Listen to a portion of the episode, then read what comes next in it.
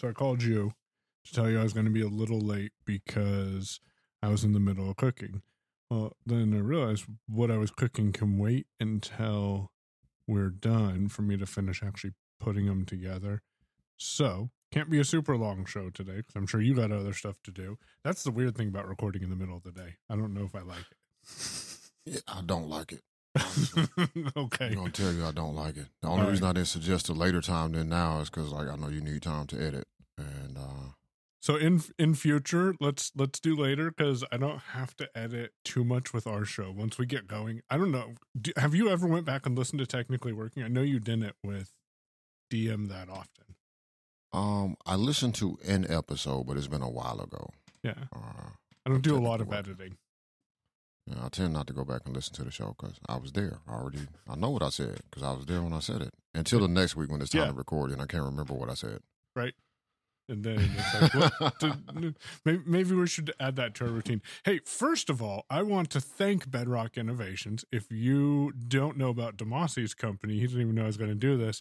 Uh, you should reach out to him and he might get back to you. I don't know what he's doing right now with Bedrock Innovations, but if it wasn't for Bedrock Innovations, I could honestly say, um, well, I, I have to say that Bedrock Innovations is what brings technically working to you. As I signed in with Demasi's account, I'm like, oh, I should I should shout him out for that because he's the one who pays for that. Um, so appreciate that. And yeah, we're recording at a different time than normal, Demasi. Uh, I had a birthday party to go to, so I knew I was going to be past the 7 p.m., 9 p.m. your time. Um, and you had some stuff going on too. Uh, yeah, we'll, we'll work on recording later on in the evening if we have to delay it. So Yeah, I mean it's technically working, man. We have to Hmm. move stuff around. Honestly, I didn't really remember that I had this event coming up until. Mm. So here's actually what happened, and I need to fix this on my calendar because for some reason I don't see the event that I created as a recurring event for technically working anymore on my calendar. I have no idea what's going on. Michael still sees it, as far as I know. Yep. Tia still sees it because I shared the event so she would know when I was recording. So on the odd occasion when we do have to move recording days, she would see that the time was moved. But I don't see them. But I'm the one who created them. Somebody, you know, explain that to me. Uh, at and you've rate- tried multiple different sets and and all calendars and going to the yeah, web I mean, and everything. I mean, I've got, yeah, I've gone to calendar.google.com because I'm like, well, maybe it's a weird hookup between Fantastical and, and, and Google that I need to resolve. But let me see if it's under Google. Nope, it's not there at all. So Yeah. I, I don't know. I may have to ask Michael to see if he can share the my event with me. Invite me to my own event, please, sir. Uh, the side effect of not having this on my calendar, and I, I've known this, but this really has highlighted to me the importance for me. Maybe everybody's not the same way. Uh, there are certainly people I know that should be this way. Uh, but if I don't put something on my calendar, Uh-huh. or as Michael can attest, if I don't add things to Todoist for reminders, um, I will forget them. And it's not intentional, but I forgot that we had to record until yesterday afternoon. Like it literally struck me around two. What time did I call you? Mm, yeah, two or three, maybe ish your time. Yeah. So like that's when I actually thought about, oh crap, I got this this BEP kind of thing coming up this evening, and I completely forgot that uh, I I got to record, and I ain't talked to Mike this week at all. At all. Like last time we talked was when we recorded, which was really weird. Yeah, it was super weird. I thought about that kind of in the middle of the week. I was like, man, I got to call Mike because I ain't talked to him. Uh, but because this wasn't on my calendar, and for people being aware, like th- this is just how things work for me. I know everybody's not the same way, uh, but I set up my calendar to send me notifications at least 24 hours before an event starts. Uh, even if it's a recurring event, right? Like recording, technically working every Saturday at 8:30 p.m. my time is what the calendar event says. But because I didn't get that notification, I didn't think about even or even wasn't seeing it on my calendar when I was looking at my calendar. Mhm. Like so I didn't it didn't occur to me to reach out to Mike and say, Hey, you want to record, you know, maybe Friday night or or something. Or Thursday night or something. Like try to move the time back. Uh until, you know, whenever I called Michael like two or three of my time yesterday and was like, um, so we gotta He's like, I, I probably will be a little late, so actually we need to move it to like Sunday sometime.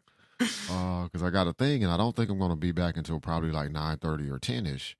Uh, and I ended up not getting back here till like twelve because it was way longer than I thought it was going to be. But it was a good it was a good good time. Uh, all all last. Mike said he had a birthday party. I didn't even know about that because we didn't get to the whole crux of why he needed to be a little bit late. And it's like, nah, man, we can't even do it tonight because by the time I get back, like it's probably going to be like ten o'clock, and that's a little unfair because um, you know you, you got you got family time too. You got to get in. Uh, so what I actually did for people listening, and this is an attempt for me. Remember this for me. This is the year's year of connecting. Uh, mm-hmm. One of the vendors here who has the Welcome Center, uh, and I forget which one it is. I, I, honestly don't. I think it's the one at the Tennessee Alabama line, but I, it could be the one on the Georgia Alabama line. I don't really remember. But he was going to be filling in as the bass player for uh, the BEP instructor husband's band. Uh, he had mentioned her husband had mentioned us. He's also a BEP rep here, uh, so he, he helps out with the with the vendors in this particular area um, for for different things that they need, whether it's you know getting equipment or even opening up a new facility, things like that. You have a BEP rep that serves each region here in Alabama. So our instructor's husband ha- happens to be a BEP rep. He also plays in a band. And he mentioned us like, oh, you know, we should get Susan to bring you guys out to hear me play or something. We're like, oh yeah, that'd be cool. Uh, so this was a weekend that he was playing somewhere fairly close to us where she could come by and pick us up. Uh, and because the vendor was also going to be filling in as the bass player, it was a good opportunity to talk with him before they started playing and then when they took their break, which I, I thought was a, you know, good use of time. Mm-hmm. Uh, and did learn some stuff. I learned that box trucks are super expensive. Uh, I probably want to look for some used. I got some ideas out of that though. You know, it's like he he started, or at least the previous vehicle, because he just spent like sixty grand on a on a new vehicle. Uh, but prior to that, he said he bought a used Aaron's delivery vehicle. Me and Michael are both familiar with Aaron's yep. and their delivery vehicles. Uh, yep. I was like, hey, first thing I thought about was like, oh, there's a lift on that truck. Okay, well, uh-huh. that's not a bad idea. So we talked around that a little bit, and because for me this is the year of connecting, like I kind of, and and this, this is why I'm trying to force myself to be more social, especially when there's a net gain to be had from the interaction. You know, partially it gets me out to interact with other people, but there's also a net gain. It's not just you know socializing just for the hell of socializing. Um, so that was good. Talking to him, he also, you know, gave us some tips on how he, you know, finds new people when he needs to hire, say, a new driver or something like that, which was a, you know, fairly good idea because you got to think about, and I hadn't thought about it really. You got a driver driving your vehicle around. Sometimes they may have to go places without you, but they're even if they are with you, you know, there's a lot of money, a lot of cash money that is around. So you want to make sure you're not uh, you got somebody trustworthy. And he says he just asks people that he knows to recommend people to him because they would be aware of you know whether or not the person is trustworthy or not, as opposed to you know having to resort to doing a temp agency because you don't know who they're going to send you. Uh, so overall, it was a net gain for the time spent, and because it's the year connection, I was like, nah, I really should go because uh, I I get in these modes where like I will agree to go do something with somebody that is like a social event and then as the time gets closer um, I get more and more anxious and like if there's an easy out for me, a lot of times in the past I would have taken that easy out. Like, oh, I can't do this because I forgot I got to record my podcast, right? Because that's easy. I'm just mm-hmm. talking to Mike at that point. Yep. Uh, and and honestly, like this time last year, I would have taken that out uh, as a reason not to go. Uh, so I'm glad I went.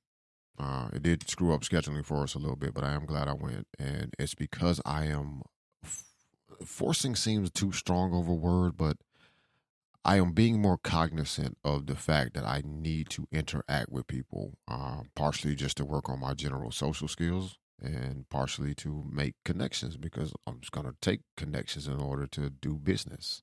I don't know if so, I like the social Demasi though. Oh. man, I'm not sure I like that guy either. Uh, honestly, it's like, man, you know, uh, I'm not around. And did you tell Tia we're streaming, by the way? Yeah, I dropped it earlier. Okay. Uh, to iacast.net slash, slash listen. listen. Yep. Yeah. We got that in there. Also, for those of you listening to the recorded version, that is where you can go typically on Saturdays at uh, call it 9 Central. Yeah. Uh, if you want to hear the live stream as we're recording. Or if you just want to hear randomness, because often I tune in there and for some reason I hear us. yeah, there's also live. There's also uh, you know pre-recorded stuff playing on the times that there's not a live stream going on. Uh, there, Tia gets a pretty good kick out of. Usually when we end our shows on Saturday, I don't know what she's gonna get today, but usually Saturday night when we end the show, she ends up listening to Carla. yeah. uh, uh, teaching you some Spanish words or, or something. uh, so Oh, oh, someone just sent an email. I need to close email when I'm recording. or turn off. Man, I turn off email notifications like Yeah. m- Apple Mail, and I've been using MimeStream for a while for like work email. Uh, because it's, this all my work email, whether it's Bedrock or AT guys, is all Google. Uh, I've been using MimeStream. I don't know that I'm going to continue to do that. I don't really have any further thoughts about it right now, other than I'm just not like. I mean, it's five bucks a month, but uh, the money isn't necessarily the issue. It's more or less like I'm not sure I need to keep using it, and I don't know why. I just have a feeling about it. Uh, so we'll we'll see what happens. I endeavor to try Outlook out on the Mac because Mallory told me that's the best email experience she's had on the Mac is Outlook. Granted, she's only tried Mac Mail and Outlook, but she really likes it. And I've heard positive things about it. So one of these days I'll try it. Yeah, I, I I have such a visceral dislike of Outlook from probably nearly twenty years ago. That this is hard for me to look. I did look at the iOS app uh, a couple of years back on your recommendation. Uh, I didn't like it. Yeah. So I want to pick your brain today about a tool that we've been talking about. And I've been talking about Reaper on Mastodon. So if you're interested in, let's see, what have we talked about? We have talked about how I save my projects because there's a couple of checkboxes to check, at least in my opinion, that you should. Um, we talk about how I go and configure my paths, and then we went, I recorded an audio. I don't think I've published it yet. Uh, talking about the general settings in Reaper. I feel like there's another thing that I've talked about too. Nope, that's it right now. Paths, saving, and general preferences. Um, I I laid the groundwork for explaining devices in Reaper, and there's a few other preferences that I want to share. Uh, just me going through them. So what I'm doing is something a little different, at least for the Mastodon posts. I'm just recording me pretty much reading slash paraphrasing what Reaper is, what voiceover is telling me in my headphones. So they're not hearing me. And then I'm telling you what I'm setting the settings to and why. And if I don't know what something is, I'm telling you, I don't know what this does, but this is how I have mine set because I there's so much settings in there. I can't even keep it all straight. Um, I'm gonna send you my Reaper preferences because I just mentioned that uh, I don't import my preferences anymore right now, but maybe because I went through this period where I experimented a lot, but I need to get to a point where I can just import them because resetting my computer is inevitable. And then once I can import them, the problem is there's just so much to import. Like you think it's just your preferences, and then you realize your preferences don't import your key maps. And so you got to export your key map uh, when you start setting custom key maps up.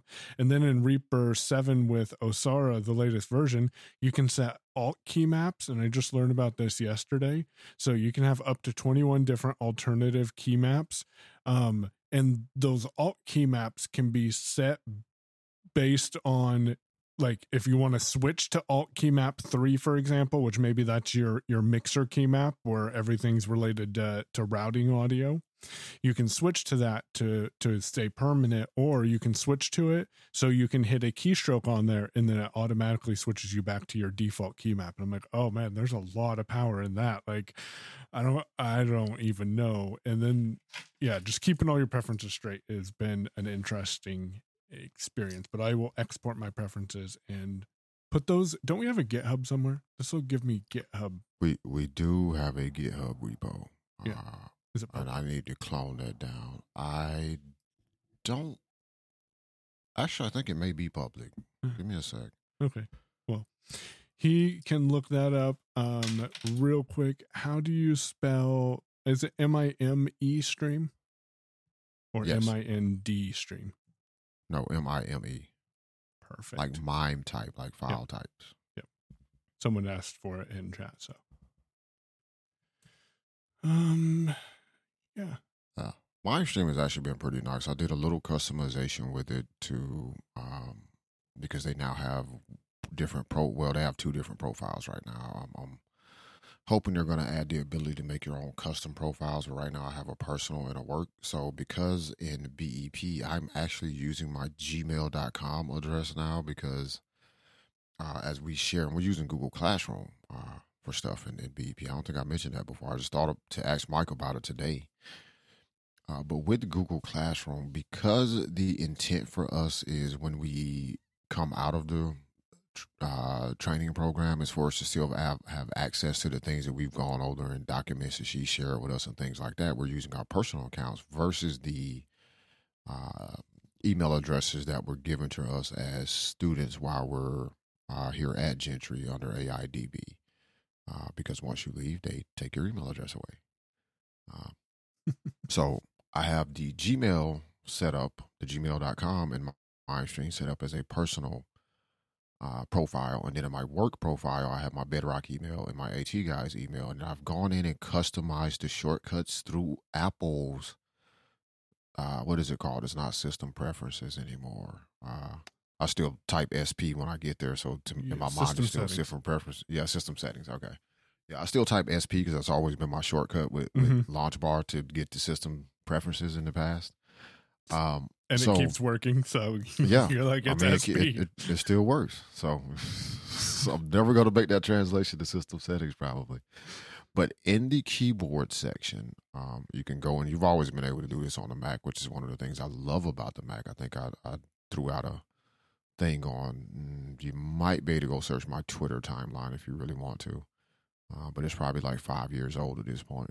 Where I was like, so two advantages of the Mac were the ability to set custom shortcuts in system preferences, now system settings, uh, for an application as well as system wide. So on MimeStream, you know, certain commands will take me to different mailboxes uh, so I can quickly get through them. And then there's another set of commands that I customize that are on their menu uh, in order to switch between work profile and personal profile.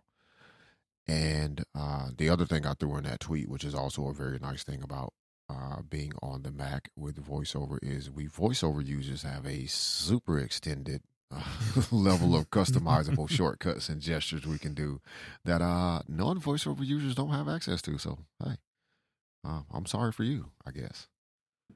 But anyway, Mm. I've set up a bunch of custom shortcuts uh, for MimeStream in particular, and you can do this with any application. Uh, typically, the command you want has to be on the menu, one of the menu options in there. Uh, copy that menu option um, specifically, like you have to spell it out in settings exactly the way it is. You select the application you want it to apply to, and then you set your own custom shortcut for that command, and you're good. And because it's application specific, I can still use those same, reuse those same shortcuts in some instances in different applications because it's application specific based off what it's going to do. Uh, and very nice features is built into the Mac for everybody. So no sharp keys or you know, Keyboard whatever other- Maestro or yeah, none of that stuff is like necessary. By to the way, that do repo that is private. thing. Oh, it is okay. Yeah. Well, we will. uh Oh, I think we were going to get it cleaned up and then Yeah. possibly share it with Yeah. people as an example. So we'll now might be a good time to share it with people. So I will update. I'll, I'll add my current backup right now, and then once we get that, then we can explore making that public. Because GitHub is going to be a part of my life next month for sure. Uh, doing this bits Python course, learning Python. Um, I'm excited because I've tried Python a couple of times, but not really in a group environment. I think that's what's going to keep me accountable and actually make me follow through with it versus uh oh this is hard i'm struggling let me go do something i can do now because that happens to me a lot of times when i'm trying to learn programming um so Yeah, I'm excited about this course too, just because I'm, I'm I've been trying different ways of learning programming. Some of it seems to work. Some of it is is you know more difficult or we get to a point that like this isn't working for me to learn. So this will be my first time doing a group uh led instruction for programming as well. And you know maybe the accountability will also help because i got to get my project or whatever task or, or homework we're set Mhm. uh, done before the next course. So you know we'll, we'll see how that goes. And braille is becoming a big thing for me. I'm i'm pushing myself to use more braille with mac os um because i'm realizing when i read things i retain how to spell them more imagine that versus listening to voiceover tell me how to spell things and that's been like i've always tried to rely on screen reader to teach me how to spell things and stuff and i never retain it so now i'm at the point where i pretty much just have I just type things the way that I type it, and autocorrect will fix it. Don't need to worry about that. But when you're programming, you don't. I mean, you do have autocorrect options, but you don't. If if that makes sense, and being able to understand more clearly what is that saying, and being able to just read it on a display. I will say symbols is something that has thrown me off with Braille because I did not know some of the symbols that I am learning. Um, gravity forms in Gravity View. Uh, you have an email you're going to send me, but I'm going to ask what what what are your thoughts about Gravity View? Because man, the more I look into it, I'm like, why? This is a, a powerful tool, and I really like the the flexibility of being able to pretty much build out whatever you want. And if there's an example, kind of like with Gravity Wiz, of something you're looking for, their blog or their documentation typically will help you out. Yep. Um, so Gravity View for me is one of those tools that I I've been aware of it for a few years. I only started using it. I want to say either early part of last year or late 2022. Um, and it's because I had problems to solve that started with Gravity Forms, uh, information being entered, but then wanting to render that out and customize how people saw that information and who had access to that information and that's what brought me around to Gra- gravity view. And you if you cursive you know unfortunately like their marketing sometimes depending on what you see can kind of work against it because it's like oh well i know there and there are other ways to render gravity forms data out onto a web page like the, the gravity view is not the only way to do that. Uh, there's some built-in ways to do it with gravity forms uh, directly but the types, the flexibility of Gravity View, once you really start to get into it, is what is the game changer. Uh, I can, you know, give a couple examples for people listening. Uh, the double tap gift guide form was built with Gravity Forms and Gravity View. You entered your information on a Gravity form. Uh, once Stephen approved your entry, it got published to a page. Uh, and Stephen himself went in and added the search, uh, which was a it kind of kind of and not you know saying Stephen doesn't know what he's doing, but you know he this was his first time ever using Gravity Forms or Gravity View at all, and he was able to go in and add a search field to the Gravity View view that was being displayed, so that people could search for specific things that he may have mentioned on the show that were on the gift guide. So it's a very nice layout. Mhm. Uh, internally at AT Guys, we're currently using Gravity View uh, to keep track of licenses and also add new license keys for people when they purchase a one of the voice license packs. Mhm. And I got to go show Michael how to go look up a license and add a new license because I've been pretty much managing that. Uh, not that it's been a problem up until you know I get too busy and I see a license key in the morning. It's like okay, I'll get that when I get out of class today, and then you know by the time I get to four o'clock, it's like man, I don't even know if I'm alive or not. It's like, oh. yeah, I really should take a nap because I'm sleepy, but I can't afford to take a nap because I got other stuff to do.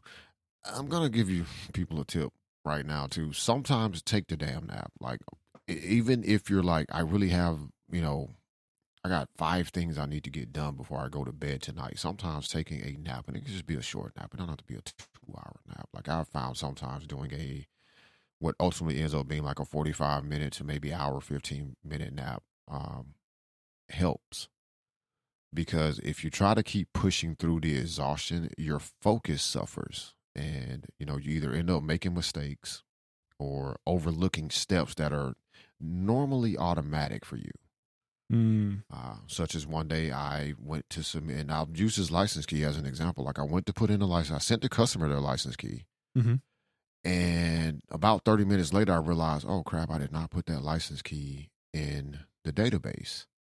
Mhm. And the way that I handle the license keys is I select them and I cut them out of the document, out of the you know file Yeah. that we have that has the list of license keys, so it doesn't get reused by mistake. hmm Yeah, thank you, clipboard manager with Launchbar. Uh, that's all I got to say about that.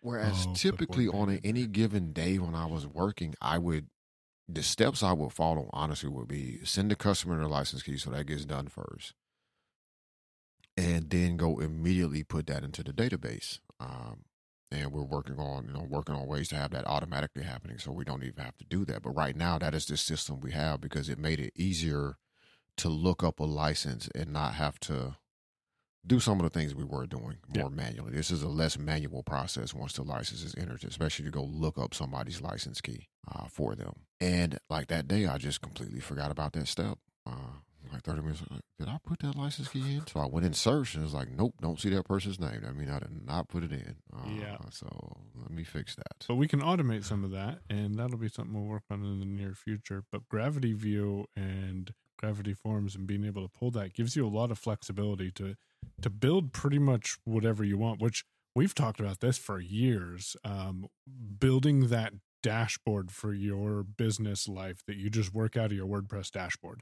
Um, I Mhm. think that's the missing glue that could actually build that and put that together uh, in an in a less hacked together way, if that makes sense. Because there were ways to do it, but then I was intimidated by. By the way, I let Chat GPT lapse for a week, and I felt like a friend died or something. Oh yes, it was it was a rough week. Yeah, grab so and Gravity View is a no code way to do a lot of stuff that you could do in code in Gravity Forms, but you have to start tearing apart Gravity Forms and reading their API documentation. And there's still some custom code stuff you can do in addition to it, much like Gravity Wiz. There are some custom snippets and things that you can use to make stuff, you know, more custom or more tailored to what you're exactly trying to do. But Gravity View is a very simple way to do a lot of things. I mean, I built systems where a user logs in and everybody has the same page to go to. Let's say, you know, mysite.com slash dashboard. But once you're logged in, what you see is all rendered by Gravity View, but it's specific to you. So nobody else will see your data and you won't see anybody else's data. But it's all being pulled from the same form entries. It's all the same view. It's just the customization of saying, uh, match, you know, match these fields. So basically, uh, match the user login email or match the logged in user email to this field in the form. And if those two things are the same, that's what view they get rendered. Uh, so it's very powerful. Uh, does not require a lot of work, and as Mike has discovered, is is actually a lot easier. Like honestly, I look at their layout for building a view, and I'm like, why, why is Gravity Forms form Mhm. building so broken? hmm Yeah, I'm I'm thinking of like with the importer tool and and mapping those. Like All you that pick, importer tool. you pick address, and it even gives you the extra field, so you can map each line to each address line. And uh, when I discovered that, I'm like, whoa, that is cool. Yeah, that's the other thing with Gravity View, which is from Gravity Kit. It's at gravitykit.com. Um, We will possibly have an You should- affiliate link in the show notes. I'll have to go look and see if you have. them. Yeah, you should. Yeah, you should. You should reach out to me if I don't. If we don't have one in the show notes. Uh, Yeah. Before you just go buy it. Uh, they do have several different tiers, um, depending on what you need. Uh, but they have several, and some of these extensions can be bought, you know, separately as well. For example, I think I bought their importer plugin before I ever bought Gravity View because I was trying to import data from a, a, another Gravity form, uh, and I did not. Well, I was trying to import data so it would be tied to a Gravity form. So Mhm. I paid for that plugin and used it to get data imported. That's actually how I imported those license keys too. Uh, when we Right. when I first started that that project uh, and it, it was super easy. I was like, man, this is this is cool. Gravity Kit also has that migrator plugin that we've talked about before on the show that allows you to wholesale move an entire Gravity form along with its uh, associated feeds uh, and data over to an entirely new site, uh, which is handy because if you built something once and you need it somewhere else, that's an easier way to get it over than trying to rebuild it from scratch. uh, the Gravity Forms export of JSON doesn't always bring your feeds over. Mm. Whereas this will just this, this is the equivalent uh, of the WP Migrate plugin for an entire WordPress database. Their migrator plugin will grab, you know, and you can go through and selectively say, I don't want this data to come over, or I don't want that data, uh, etc but it will pull everything over. So you don't have to go. The only thing you're going to have to reconfigure once you pull it in is maybe specifics like, oh, well, the email address needs to be this email that notifications get sent to, not, you know, that email. And that's only if you've hard coded the email address in or something. Like if you've just said use the admin user's email, then you don't have to change anything. Super nice. Uh, I've used that a couple of times to move forms around when I need to test why something isn't working on this site to Mm. see if it works on another site. That's the quickest. As that has shortened the amount of time it takes me to test a gravity form to see is it specific to the theme on this website or something else, or is it just gravity forms being broken? Uh, which eh, most times it turns out to be some conflict with Elementor, for example. Yeah. Uh, I almost said something, but I couldn't. Elementor. uh, fun times with gravity. Insert a word here. Yes. Uh, Yes. Elementor. Uh, uh, so you said you wanted to pick my brain about Oh. some stuff with, with Gravity View. So the advanced filter plugin, have you played with that a little bit? Because that looks like that would be the best way to show someone a specific view if they signed in. Uh huh. Okay, well then I guess I don't need to pick your brain. See, when I was when I was talking about it, I I kind of realized. So tell Jeff, for example, what the advanced uh, filter plugin allows you to do. So it actually does a lot of stuff. Um, it can manage front end views, like how you filter, and that's basically what you're doing for saying when a user logs in, they only see their entry data. Uh, for example, rendered out on this view, because you're filtering by specific criteria. Uh, and it's you know mostly if you think about it like if if or or if and statements. Mhm. Uh, you know, it's kind of how that's basically working. Uh, but you can also use it to custom filter for say a group. So let's take the holiday gift guide for um, Double Tap, for example. We could have based off a user's IP address when they hit the site, only show them um, results on the gift guide that were Amazon.com links or Amazon.co.uk links if they were in the UK. Right. We didn't do that because it was completely unnecessary. But it's something that we could have done with the advanced filters.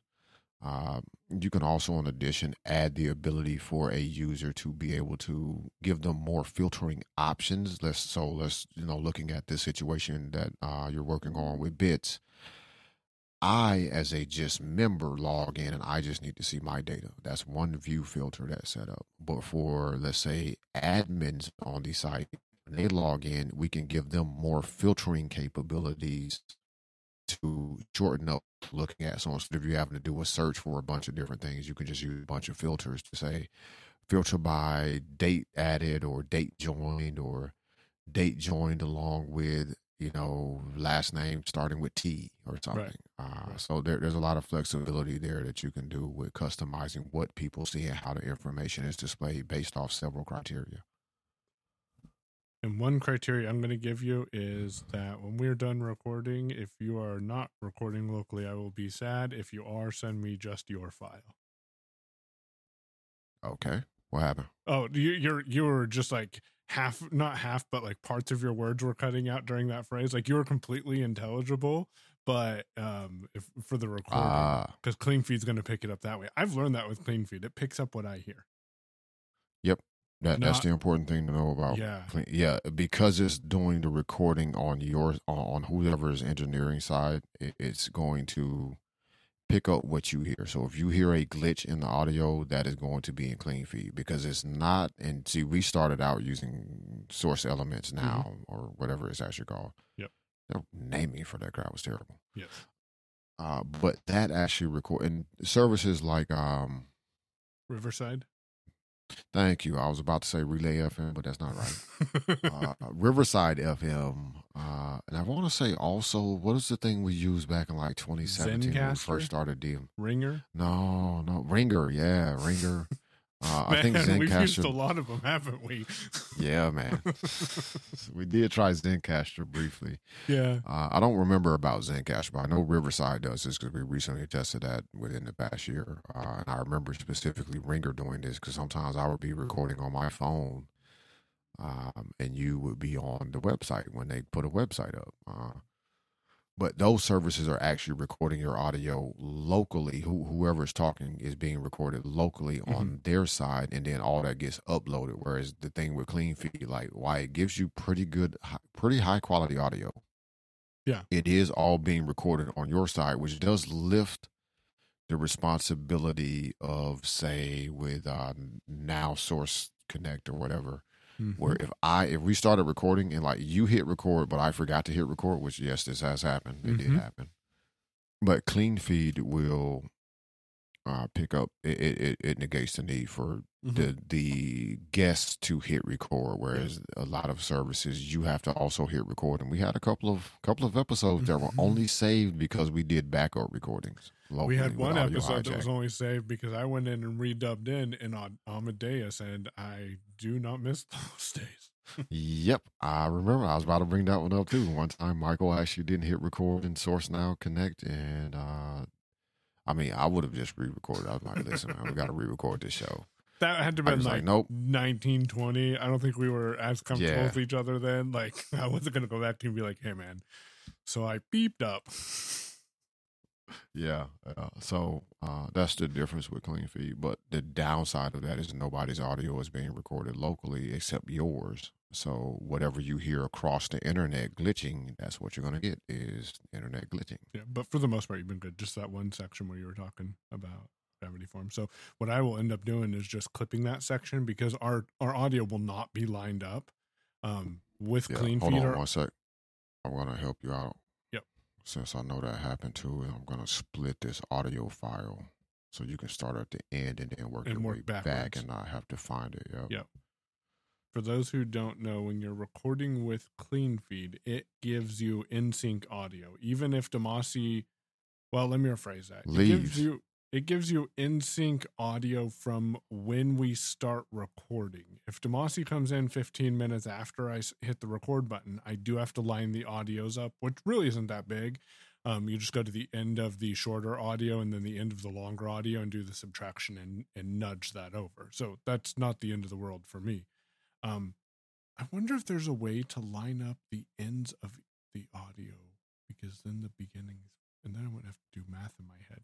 Anyways, we're going to talk about this time where the audios are in sync. So when I download the audio, it gives me a zip file with two files in it. I bring those two files into Reaper. They go onto their own tracks as items inside of those tracks. And those tracks, those items should be the exact same length. Um, with some of these other tools, that can be a problem. Um, uh, what is it called? Audio drift or or yeah, I think it's drift is a real thing that I remember having to deal with, and life is so nice not having to deal with it. Where sometimes Demasi and I are having a conversation, uh, we're just at different points in the conversation during the audio, can make for some very interesting uh, uh, com- conversations when when you're editing. Um, and yep. so what I can do though is I can take Demasi's audio and I'll open that in another project tab in Reaper. Go find the section where I need, like where his audio started to cut out. I'll split that and make it its own item, and then I'll go into our TW45 episode project and um, replace that audio where it is. And there may be a little bit of nudging around and silence, but it'll it'll be a lot cleaner of a sound um, but it's not going to be a different sound profile because it's still Demasi's side. It's just local recording, so it doesn't have to go over the internet. Yep. And this is why we always do local backup recordings. Because of things like that. If you need to save that audio, you have that audio available to save. But if clean feed comes out clean, like it usually does, and we don't have any problems, you don't have to deal with that whole trying to line up audio. Yeah.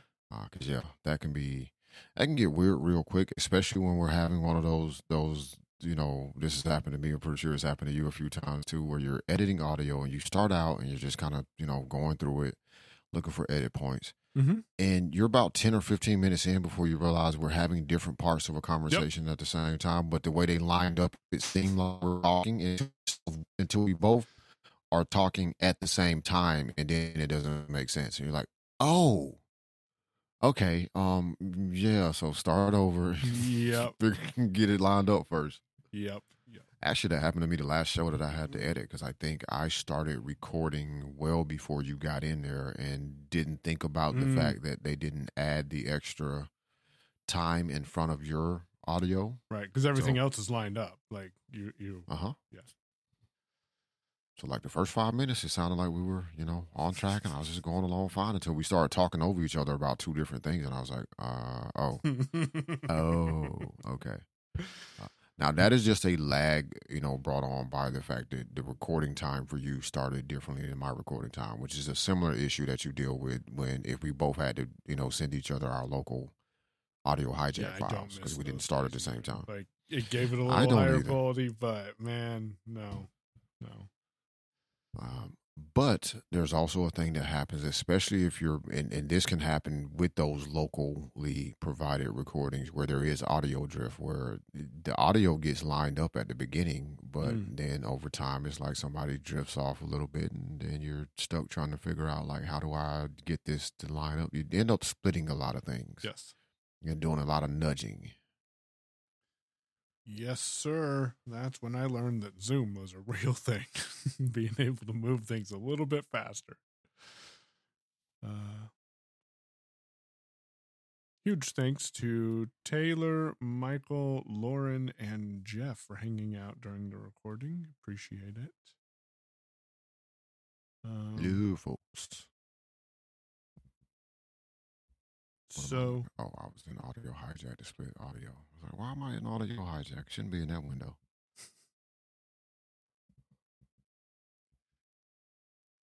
so yeah, I um had a very sad week. Missed my Chat GPT friend. Uh, now it's back, and I'm like, I don't know if I want to use you anymore because now I'm going to become even more reliant on you. Uh, I wrote that newsletter without Chat GPT. I don't know if you had a chance to take a look at it yet, but after that, I'm like, no, I got to fix this. This is not working out for me. Um, and then this program, this programming um GPT is like Mm, pretty cool. Oh, that one I share with you? Yeah, like a couple weeks ago. There's a cute couple other ones that I'm nervous to try. Like I want to go try them out, but I'm like, but I don't have time to dedicate to all of these GPT friends I'm making. I want to give them all the same amount of attention. Yeah, that is one of the problems when looking through the GPTs is because there are so many that are even if you search, like you're gonna get several results back and there's not any clear way to determine like, oh, this one is good, that's not good without trying them all and like there's just not enough time in the day. Yeah, and then is it not good because it doesn't know about was- what I'm trying to do, or doesn't know enough about me yet, and it needs to get to know me more and stuff like that too. Yeah, or or is it just bad because the data has been trained on is is very limited? Uh, one of the things like a lot of effort was put into this this uh, that programming bot I shared. That's why I think that may be the only one I've shared with you, just because I feel like they really trained the hell out of that. Like I don't I can't see the prompts they use and the data they fed it. Right, but it's it's a good one. Yeah, and I, I like the ability to be like, oh no, I'm doing this language now. It's like okay, we're switching to JavaScript. Uh, all right. What did you want to do with JavaScript? Well, here's what I'm trying to accomplish, and here's a little snippet of code. Oh, okay. Well, blah blah blah. Boom boom. Here you go. Uh, Yep, yep. It's a helpful tool, and it's going to help me with navigating some things in WordPress uh, as well to make some things go a lot smoother.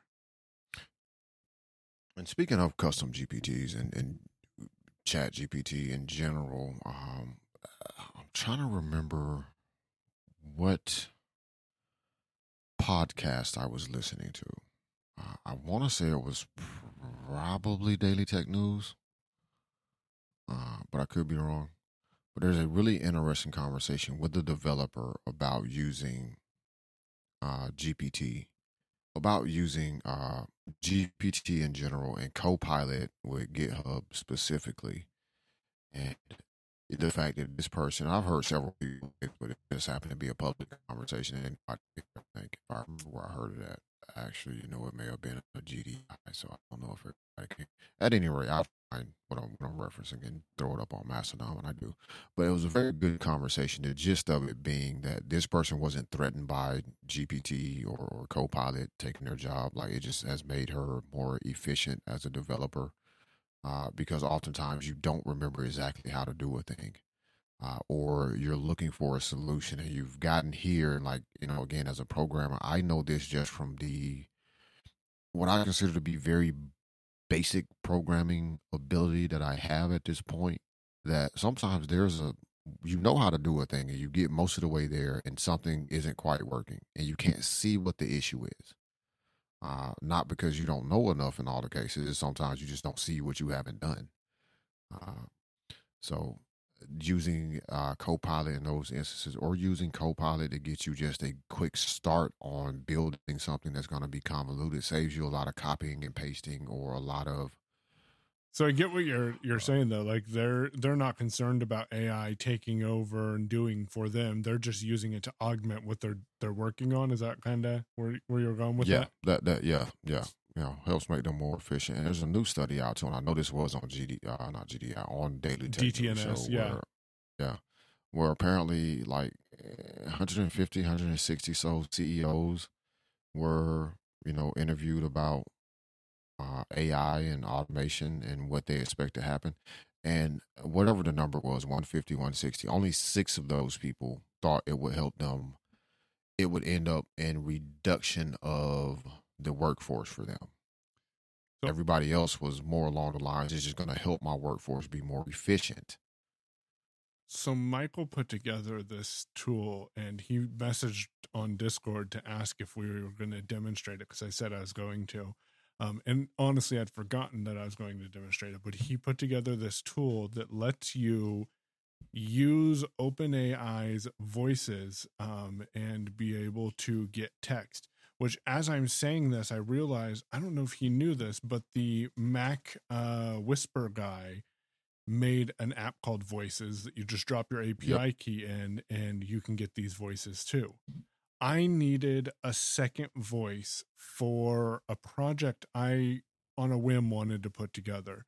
And I'm going to share it in here. So I'm going to warn Demasi that it might be a little loud and I'll clean it up and post if it is. Um, but I wanted two people's voice, and I also wanted the experience of voicing, you know, doing doing more voiceover and reading a script. So I had ChatGPT write a two person script to help a 30 second two person script to help me promote Unmute Presents um, and it came up with a male female script. Well, I can do voices, but I don't necessarily want to try to do a female voice. So I thought, why not use this tool that Michael made? And here's a brief demo of that experience that was edited together in Reaper.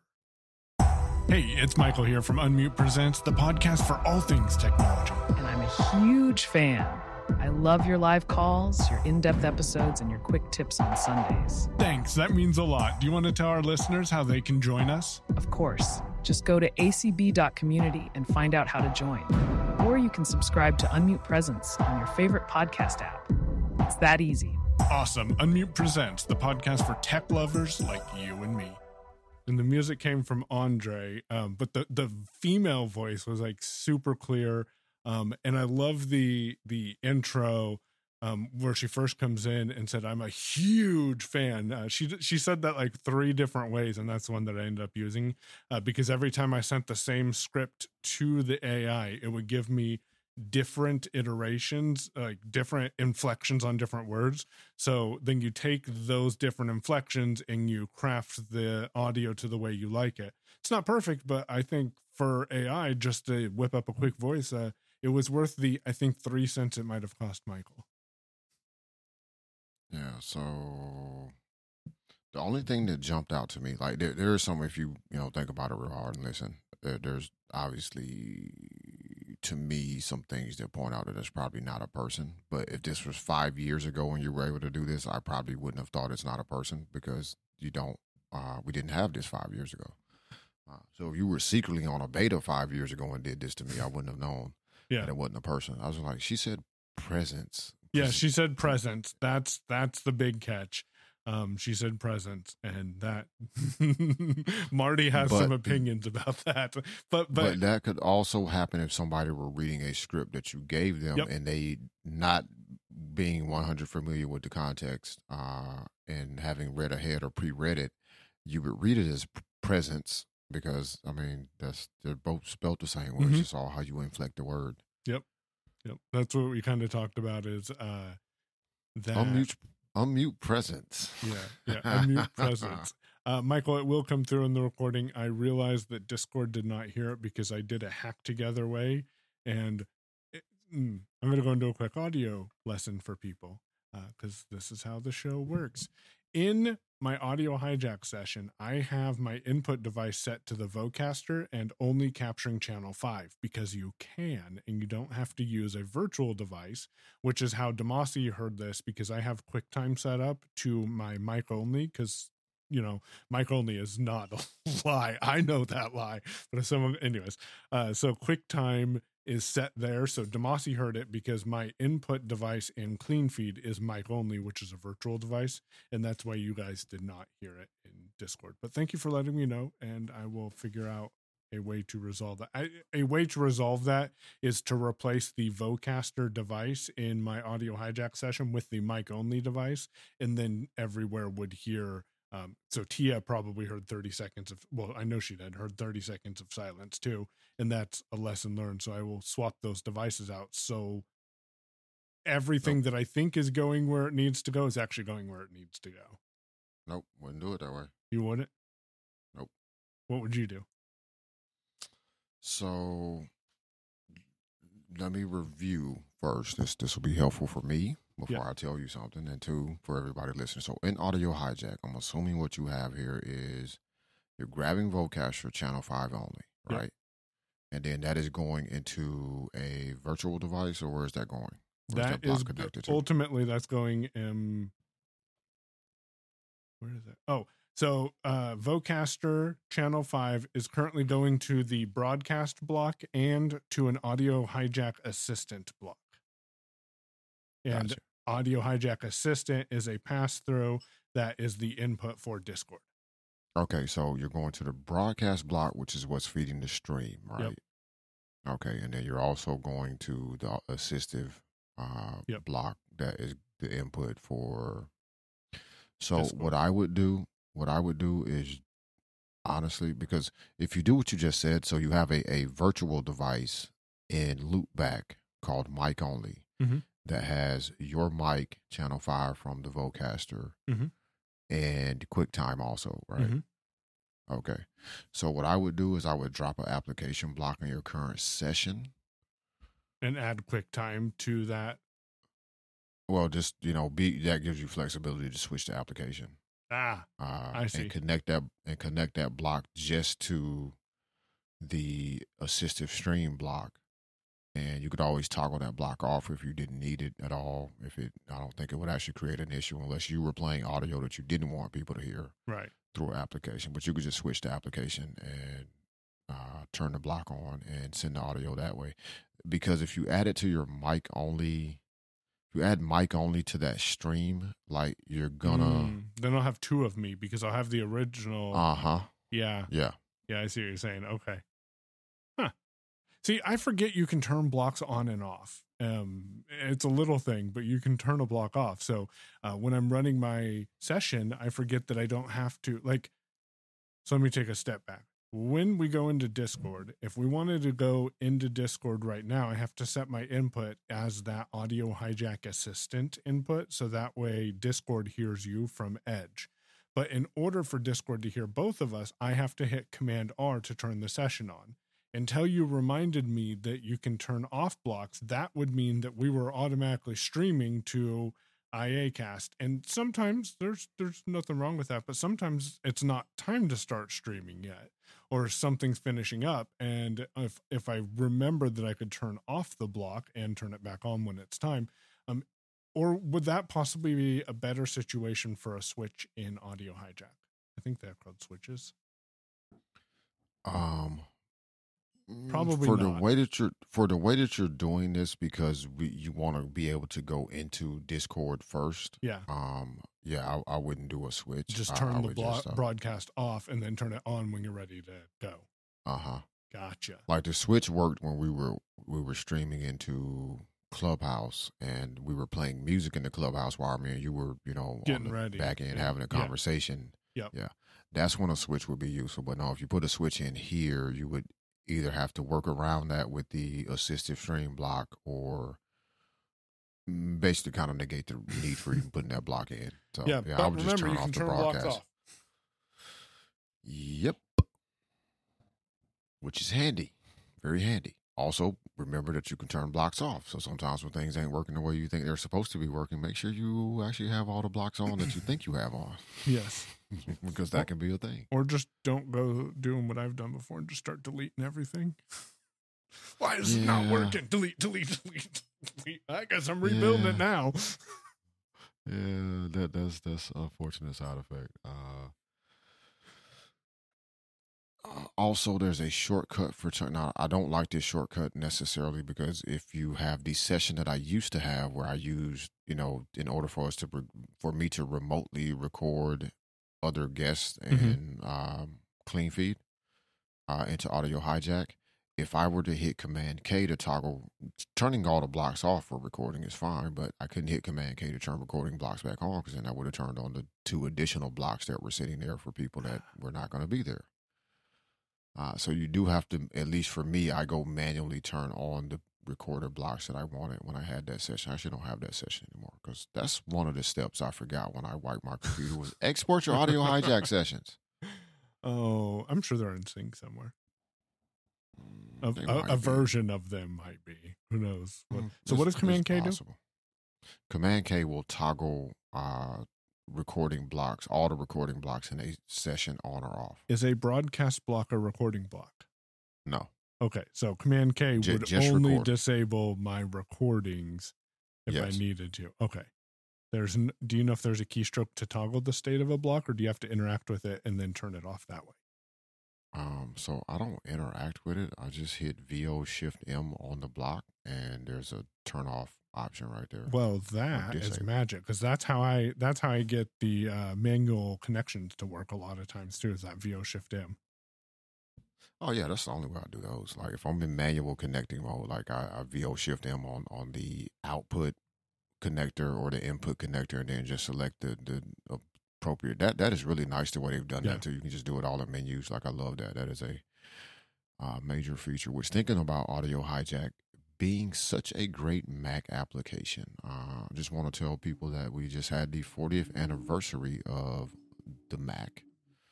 Uh, and Upgrade over on Relay, Relay FM did a pretty interesting kind of draft style pick with a bunch of people uh, from the Mac community, including Shelly Brisbane. I Yeah, I was saw glad that. Was there.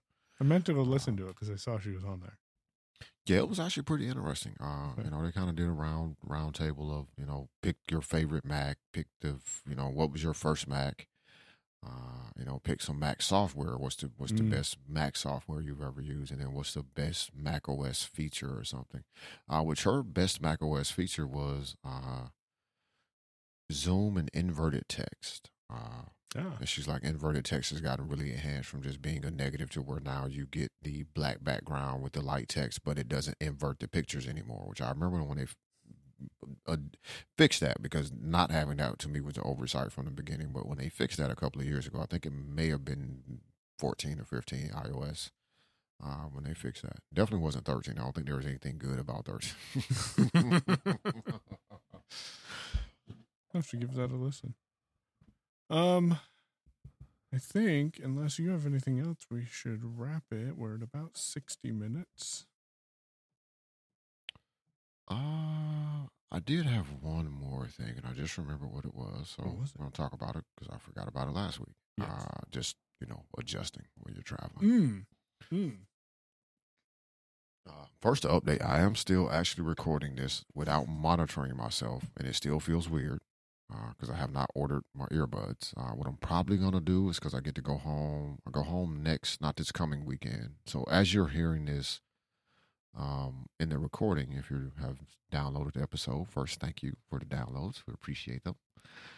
I will be going home the weekend of February 9th. It's that Friday, I think. Yeah, so the weekend after 46 Sunday. comes out. Yep. Uh, so we will have published 46 and I will be going home that Friday. So what I'm most likely going to do uh, is order a replacement pair of the earbuds that I finally got Michael to buy. Michael Babcock, because Michael Doyes bought them as soon as he heard me talk about them. Apparently, he had never heard me talk about them before. Yeah. Uh, so shout out to Michael for trusting my opinion. Well, he uh, did just go by voices too. He just posted that in Discord. Um. Oh, so Michael went and bought voices. Yeah, I I got voices. I haven't actually used it yet. Uh, but I did get it downloaded, uh, and that was partially because I had I realized I didn't have Mac GPT on my computer, mm. which I realized it a couple of times because I kept hitting the shortcut and it wasn't working. I was like, oh, I probably didn't set up the shortcut for this. Let me go open the app. Oh my goodness, it's not installed. We gotta resolve that right now. uh, so I do have voices downloaded. I haven't gone through and set it up yet. Um, but yeah, I'm going home that weekend, so I'm gonna just order those headphones and have them delivered there, uh, and I'll just pick them up when I get home. Mostly because what seems to happen is I will order something, it'll get delivered in an actual reasonable amount of time. So you know, going back to this new refrigerator, I did tell people about the new mm-hmm. refrigerator mm-hmm. last week, right? Okay. So that refrigerator arrived Wednesday when I was still at home because of the weather right? It actually got delivered to the Gentry facility that Wednesday. I did not get my refrigerator until like uh, sometime this past week, actually. I think it was Tuesday. Tuesday or Wednesday when I got this refrigerator. Uh, it is now set up though, and it is it's, it's awesome. Got a lot of space. Uh, so happy about that. But what seems to happen is a lot of times, I think their warehouse is backed up and they're, they're you know have some job postings. So I'm guessing some people quit uh, or moved on. I'm not saying quit, but at least what seems to happen is stuff will arrive. I'll get the parcel notification that hey, such and such was delivered, and even see who signed for it if somebody actually had to sign for it. Mm. And you know, it, initially it seemed like it would arrive one day, and then I would get it that next day from them because as it get brought from the warehouse over here to the dorm. But here recently, it seems like it'll arrive one day, and I might see it four or five days later. So I don't want to order these earbuds and then they not show they show up while I'm gone. Basically, which is, is what probably will happen.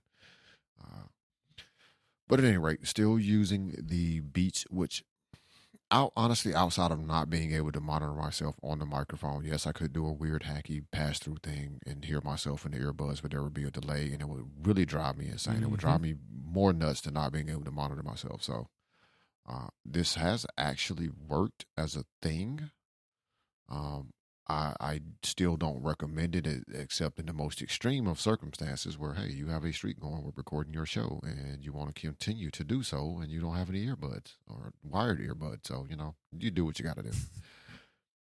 Uh, still using the Audio Technica microphone. I am also do have an XLR cable going into the, um, what is that thing called? Portcaster as yep. a backup to the backup recording. Ah.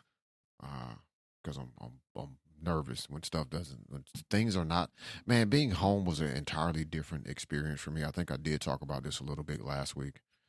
Uh you know the internet being the internet was great because i've really been fighting with decent connectivity here and i think that's why we've had that glitch that we had earlier in the show.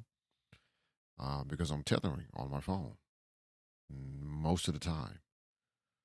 Um, just because that's more reliable is more reliable. Uh, it's more reliable and it's honestly most of the time faster. Sometimes it's slower, and I haven't really been able to pin this down. Like email checking seems to happen, you know, pretty quickly. Uh, cloning or Git repo can sometimes take, you know, I look, I could get up and go pour a cup of coffee and come back. Uh, so not really sure what that's about, but it is more reliable. Uh, and we discovered that reliability issue when we tried recording on the Wi-Fi here, which for web browsing and stuff seems pretty stable. Uh, it's not fast, but it seemed pretty stable. But streaming audio, like I kept dropping out of that call, so I've been doing more and more tethering, which is a little bit more stressful because I have to remember that I am using this all the time. So I often have to charge my phone up when I wouldn't expect to need to. Mm. Yeah, that that could be problematic. Not problematic, but it it could be jarring. I imagine having the 15 Pro Max though is nice because you don't have to charge it as much as you would have had to charge your 13 Mini. Man, you gonna talk, you gonna stop taking cheap shots at my 13 mini, man. That was an amazing phone, dude. Like I don't, uh, the, but no, you're absolutely. That's one of the reasons I bought the 15 Pro Max is because I expected to have to do some of this. I just think my expectations of internet, um, and feeling like I've overcommitted myself to things or the actual time that I would have available to do stuff, um, I, I dramatically underestimated what that Mm. was going to look like. Some of it is directly related, which is because the internet is a little bit slower sometimes, uh, even with tethering, than I'm used to. It takes me longer to do things that are internet related, which pushes into time that I thought I would have to do other things, which, you know, just shifts everything all around. Uh, and it's a thing to be aware of. I personally sitting down thinking about it, I don't feel like I overcommitted myself on what I would and wouldn't be able to do. I just seriously underestimated the effects of not being on a hardwired fiber connection. Mm. Uh, is really what I under because I haven't. I told Tia this when I was home. I was like, I haven't actually had crappy internet. I've had some crappy experiences with internet, but I Yeah. hasn't haven't actually had terrible internet for a very long time. Uh, probably since we lived in the last apartment we were in in Atlanta. Uh, I don't think I've actually had terrible internet. Because even if it wasn't the fastest thing available in the world, it has always been rock solid for the most part until we moved into the house we're in now, and that's what made me switch from Comcast. One of the reasons, uh, as well as the fact, hey, AT and T was rolling out fiber in my area. It's like, hey, gig internet, man, gotta have it. Uh, I used to joke that I wouldn't move anywhere that didn't have fiber. I don't think that's so much a joke anymore, though. ah, after experiencing what what internet is truly like, you you need that fiber.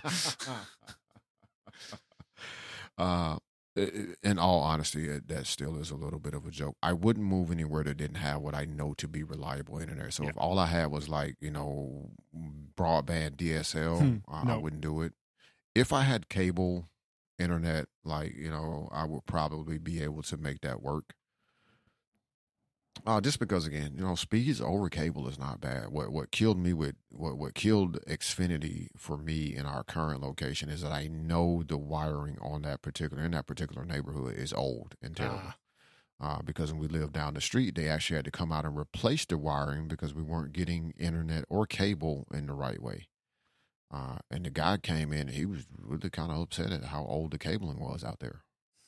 Uh, so I knew that part of the glitching I was having with them of random dropouts and disconnections and all of that really was due more to the fact that uh, their wiring is super old and they don't have any motivation to fix it. So uh, that brought me to the fiber because hey, it's new. So either it's going to work spectacularly or it's going to be broken. Uh, and because it's worked new. spectacularly. It has, man. It, it has. So, other than that, uh, good show. We, we we can't record in the middle of the day anymore because it's Nope. very disruptive. It does not work. Announcements over the uh, PA system. If you have clothes in the women's dryer upstairs, please get your clothes out of the dryer. Yeah. Uh, Yeah. And I don't know why I have to keep telling you people this. uh, stop starting to load and then walking away acting like it don't exist. Set a timer on your phone or something. Uh, also, it's just kind of yeah, it's very weird. It- uh, It, do in the it is the day. weird. So we will be back next Saturday night for live listeners, or Friday night, or Thursday night. But next night, At some night, some night, yeah, we will be recording at night. We we will make that work out. That that that is a new rule that we have just implemented right now. We have to record at night unless there are very weird circumstances where we just can't do it. Yes, sir. And Jeff left us because he has a presidential office hours in 38 minutes. So if you're a Bits member, you better be going to that to say hi to Jeff. Yep, you should get in there. I would be in there, except I gotta go finish doing my. He's got to laundry. go take his laundry out of the dryer. Actually, that wasn't mine. Uh, that was on the girl side. I gotta go see if somebody's done with this one though. But anyway, I want to thank everybody for listening. This has been episode 45 of Technically Working. I didn't even check the show. Mike just, you know, slyly worked it into the conversation at some point, which episode we were on. Uh, I don't even remember how I, I did it, but I remember doing it. uh, yeah, go give that upgrade episode a, a listen. It was very interesting. Uh, you know, check out DTNS, even if you're not a patron. You know, Daily Tech News Show itself is a great way to stay up on a lot of what's going on in the wider tech world uh, without having to listen to, you know, 17 different podcasts to get the information. He's starting uh, an Apple Vision podcast. Yeah, yeah, that that is the thing. Uh, Apparently, well, they bought an Apple Vision for the DTNS crew. Yep, they did, and Sarah Lane and his wife Eileen Rivera, who has traditionally been a Android user, uh, hmm. are doing that Apple Vision show. So that that could be interesting as well. Yeah. Uh, I'm assuming uh, Michael Doyes bought an Apple Vision Pro. He's not bought one, but he's going to be at Apple on February 2nd to check them out. Oh, smart man. See, that's what I would have done too if I was yep. able to. Is like I'm not gonna buy it pre-order out because I can wait for it, but I would have tried to get me a spot, and I wish I could get a spot at the local Apple store up in Birmingham, but I wouldn't have a way to get there. Nah. So, Michael, you know, share share your thoughts for sure when you get that done. Um, and he said he's saving can... his pennies to buy one. Man, Wait till you experience it, then see if you're still saving your pennies. Yeah, then see if you're still saving your pennies because yeah. you might be like, yeah, I'll wait on the next version. Right. Uh, we'll, we'll I mean, you'll probably still have to save your pennies, but yeah, yeah, but you'll have more time to save your yeah. pennies, maybe. Yeah, uh, for sure. But yeah, that that is going to be interesting. Um, yeah, check out DTNS. Uh, there's a nice spot in the upgrade episode, Michael. I want you to listen to it because uh, Myke Hurley was kind of officiating the you know, draft or whatever. So he didn't participate. And somebody asked him, like, are you not participating? He's like, uh, no, because I've, there's already a lot of people on this podcast. Like, uh, but if you want to hear what I think about this, you should go become an Upgrade Plus member. I like it. Uh, I like it. You gotta listen to it because Shelly's like, "That's why he's good." I was like, "Yep, that's why he's good." I was like, "That reminds me of my Michael because that's how Mike would have worked that in too." I would have been like, "Nah, I'm not doing the thing." The thing. And Mike would have been like, "But if you really want to hear what I got to say, you know, drop you us some tips. Join our yeah, drop us some tips in which you can do by going to technicallyworking.show. That will get you to the show page, and uh, click on the link that says support us and uh, contribute. We will be back with more uh, bonus content. There's not probably going to be one for listeners today, but uh, maybe me and Michael will sit down sometime this week and have a, a more in depth conversation about uh, AI and voices versus 11 Labs because that is a conversation I feel like we should have as well as possibly doing some demonstrations. So stick around if you are a supporter. We appreciate you truly for your uh, consistent support. Like we have not lost a supporter as of yet. So all of you are awesome. Every last one of you. Uh, as for everybody who just listens to the show free, we do appreciate you too as well because the downloads help. And we assume because you're still downloading and listening to the show that you're getting value out of it. So thank you. Thank you. And uh, if you get to a point financially, I know things are weird. Uh, price of chicken wings is still crazy high. So uh, in the future, if you have an extra couple of bucks you can throw our way, uh, please do so. We would greatly appreciate it. Oh, and the big news me and my, this guy challenged me. I meant to start the episode with this. This guy challenges me to a freaking workout thing, man. We're gonna see who wins. We, I don't think it's over yet. I think it ends like Monday or something. Uh, so we'll follow up with the news of who wins this. Uh, Michael beat me on, on my challenge, so I think I'm I, am i am losing these challenges. Uh, I and and historically, Michael has always beaten me here. Uh, but I, I think he and usually I'm the one that and it's weird because I'm the one that's not wasn't working out, and I would challenge Michael like that's going to be my motivation to start working out. Since I've been here, I've been working out consistently, except for these past couple of th- days because stuff got real real crazy. Hey, maybe that'll be our bonus episode that we'll drop sometime this week is talking about this week and what happened for our supporters. But uh, then Michael reaches out and challenges me, and I'm like, okay, yeah, I'll take this on. And then I promptly uh, missed like two days. uh, so yeah, uh, we'll follow up on that next week. We'll follow up on that next week and let you know who won and what the scores were. And uh, me and Michael Doy should probably do a challenge too because I, I gotta that that's that that's helping keeping me motivated. In addition to the fact that hey, I feel better. Uh, You know, the more I work out, the better I feel, and staying consistent with it. So we'll talk about those things next week as well. Just you know, the health side of running your own business, working from home, etc. Blah blah blah. Uh, again, thank you for tuning in. You can reach out to us feedback at technicallyworking.show if you want to use email. If you're on Mastodon, you can get us, uh, or if you're on Threads and they actually have integrated, I don't know if they've gotten there yet. Uh, but anyway, we're on Mastodon. He's Payown, P A Y O W N, at unmute.community. I am Damashe, D A M A S H E, at unmute.community. And we'll catch you guys next week.